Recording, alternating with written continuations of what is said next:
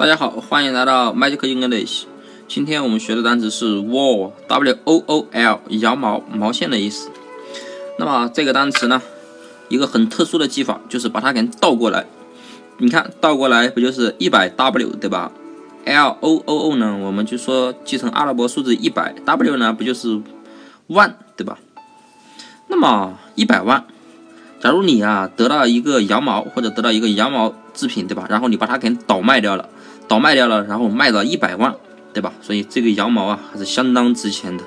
所以啊，你把它倒卖过后就值了一百万。